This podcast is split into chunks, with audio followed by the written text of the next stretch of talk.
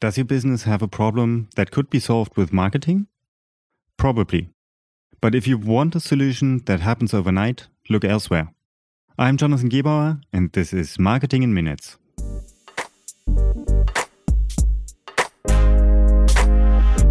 This is Marketing in Minutes, the podcast that's helping you out with one marketing topic per episode in under 10 minutes. I'm your host, Jonathan Gebauer, and today let's talk about why marketing is about being persistent and not about quick solutions. A lot of people think that marketing is something you simply switch on.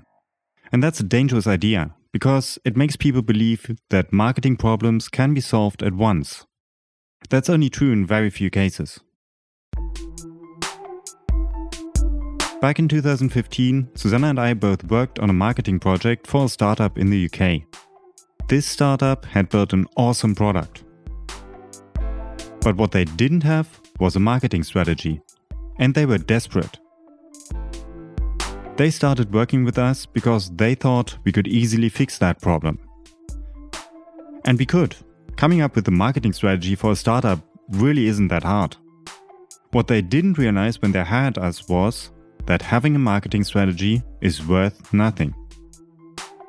The marketing strategy we worked on for them resulted in tasks. Tasks that needed to be performed regularly. Tasks that required them to learn new skills and to outperform the competition. And that was a tough lesson for them.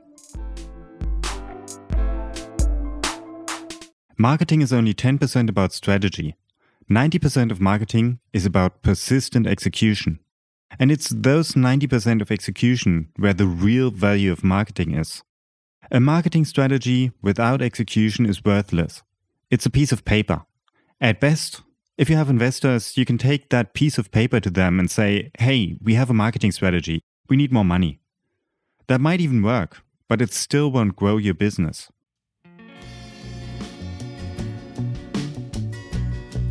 Let me give you a few examples. Every content marketing strategy involves creating content. And creating content needs time. So it becomes a regular task that needs to be performed with precision according to the strategy. But it doesn't stop there. With creating content and publishing content comes the task of distributing that content, which results in more tasks. And that doesn't change no matter what type of distribution strategy you choose. Whether you are doing SEO or social media marketing or even advertising doesn't matter. All of these tasks that you need to perform will not give you massive results at once, they need time to work. Here's a more specific example. If you decide to work with a guest blogging strategy for building an audience, a single guest post will have almost zero effect.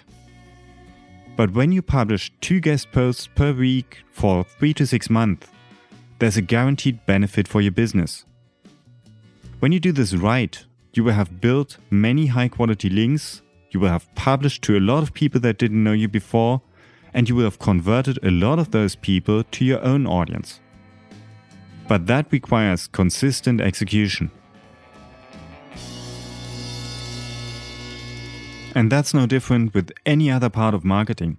Marketing is where you have to work hard long before you see the results. It doesn't matter which kind of marketing tactics we talk about. Marketing is always a process that requires execution. Without consistent execution, your social accounts won't grow, your SEO traffic won't satisfy you, your lead generation won't improve, and your sales won't go up. And there's no easy way out of that. I had to learn that as well.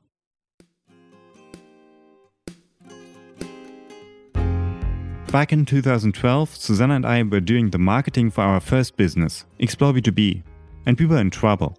We had to fulfill a milestone to get the next batch of money from our investor. And that milestone was measured in marketing success. Or, in other words, we had to get a certain number of registered users in a short amount of time. That's when Google came to us and offered us to help. They said, Hey, if you invest into advertising using Google AdWords, we are going to help you set up your campaigns. It looked like the perfect way out, the perfect shortcut. It was the same promise that advertising pros always make. advertising will give you a massive return on your investment.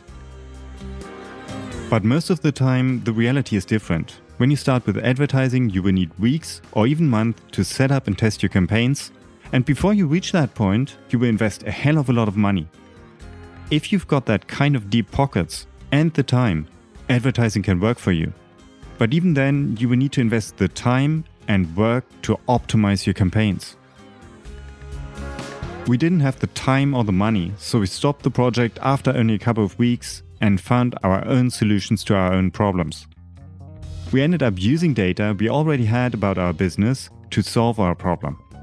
I told you about it before. We found out that we could use Twitter to invite people to our platform and get a crazy conversion rate. So we used a lot of Twitter automation to invite more people on a bigger scale. It wasn't the easy and quick solution we'd been hoping for. It required a lot of hard work and it only worked because we had already done the preparations for it earlier. But in the end, it saved the day.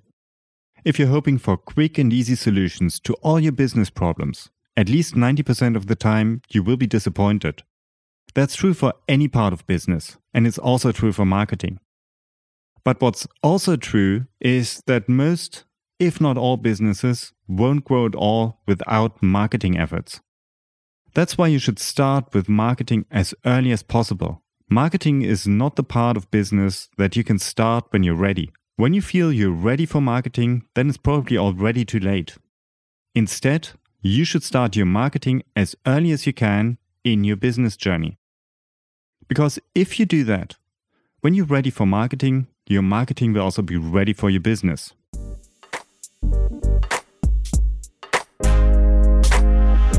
That's all I wanted to cover today. Check out the show notes which you can find at blog.thesocialms.com slash MIM-17. You will find a lot more information in there about starting your marketing journey.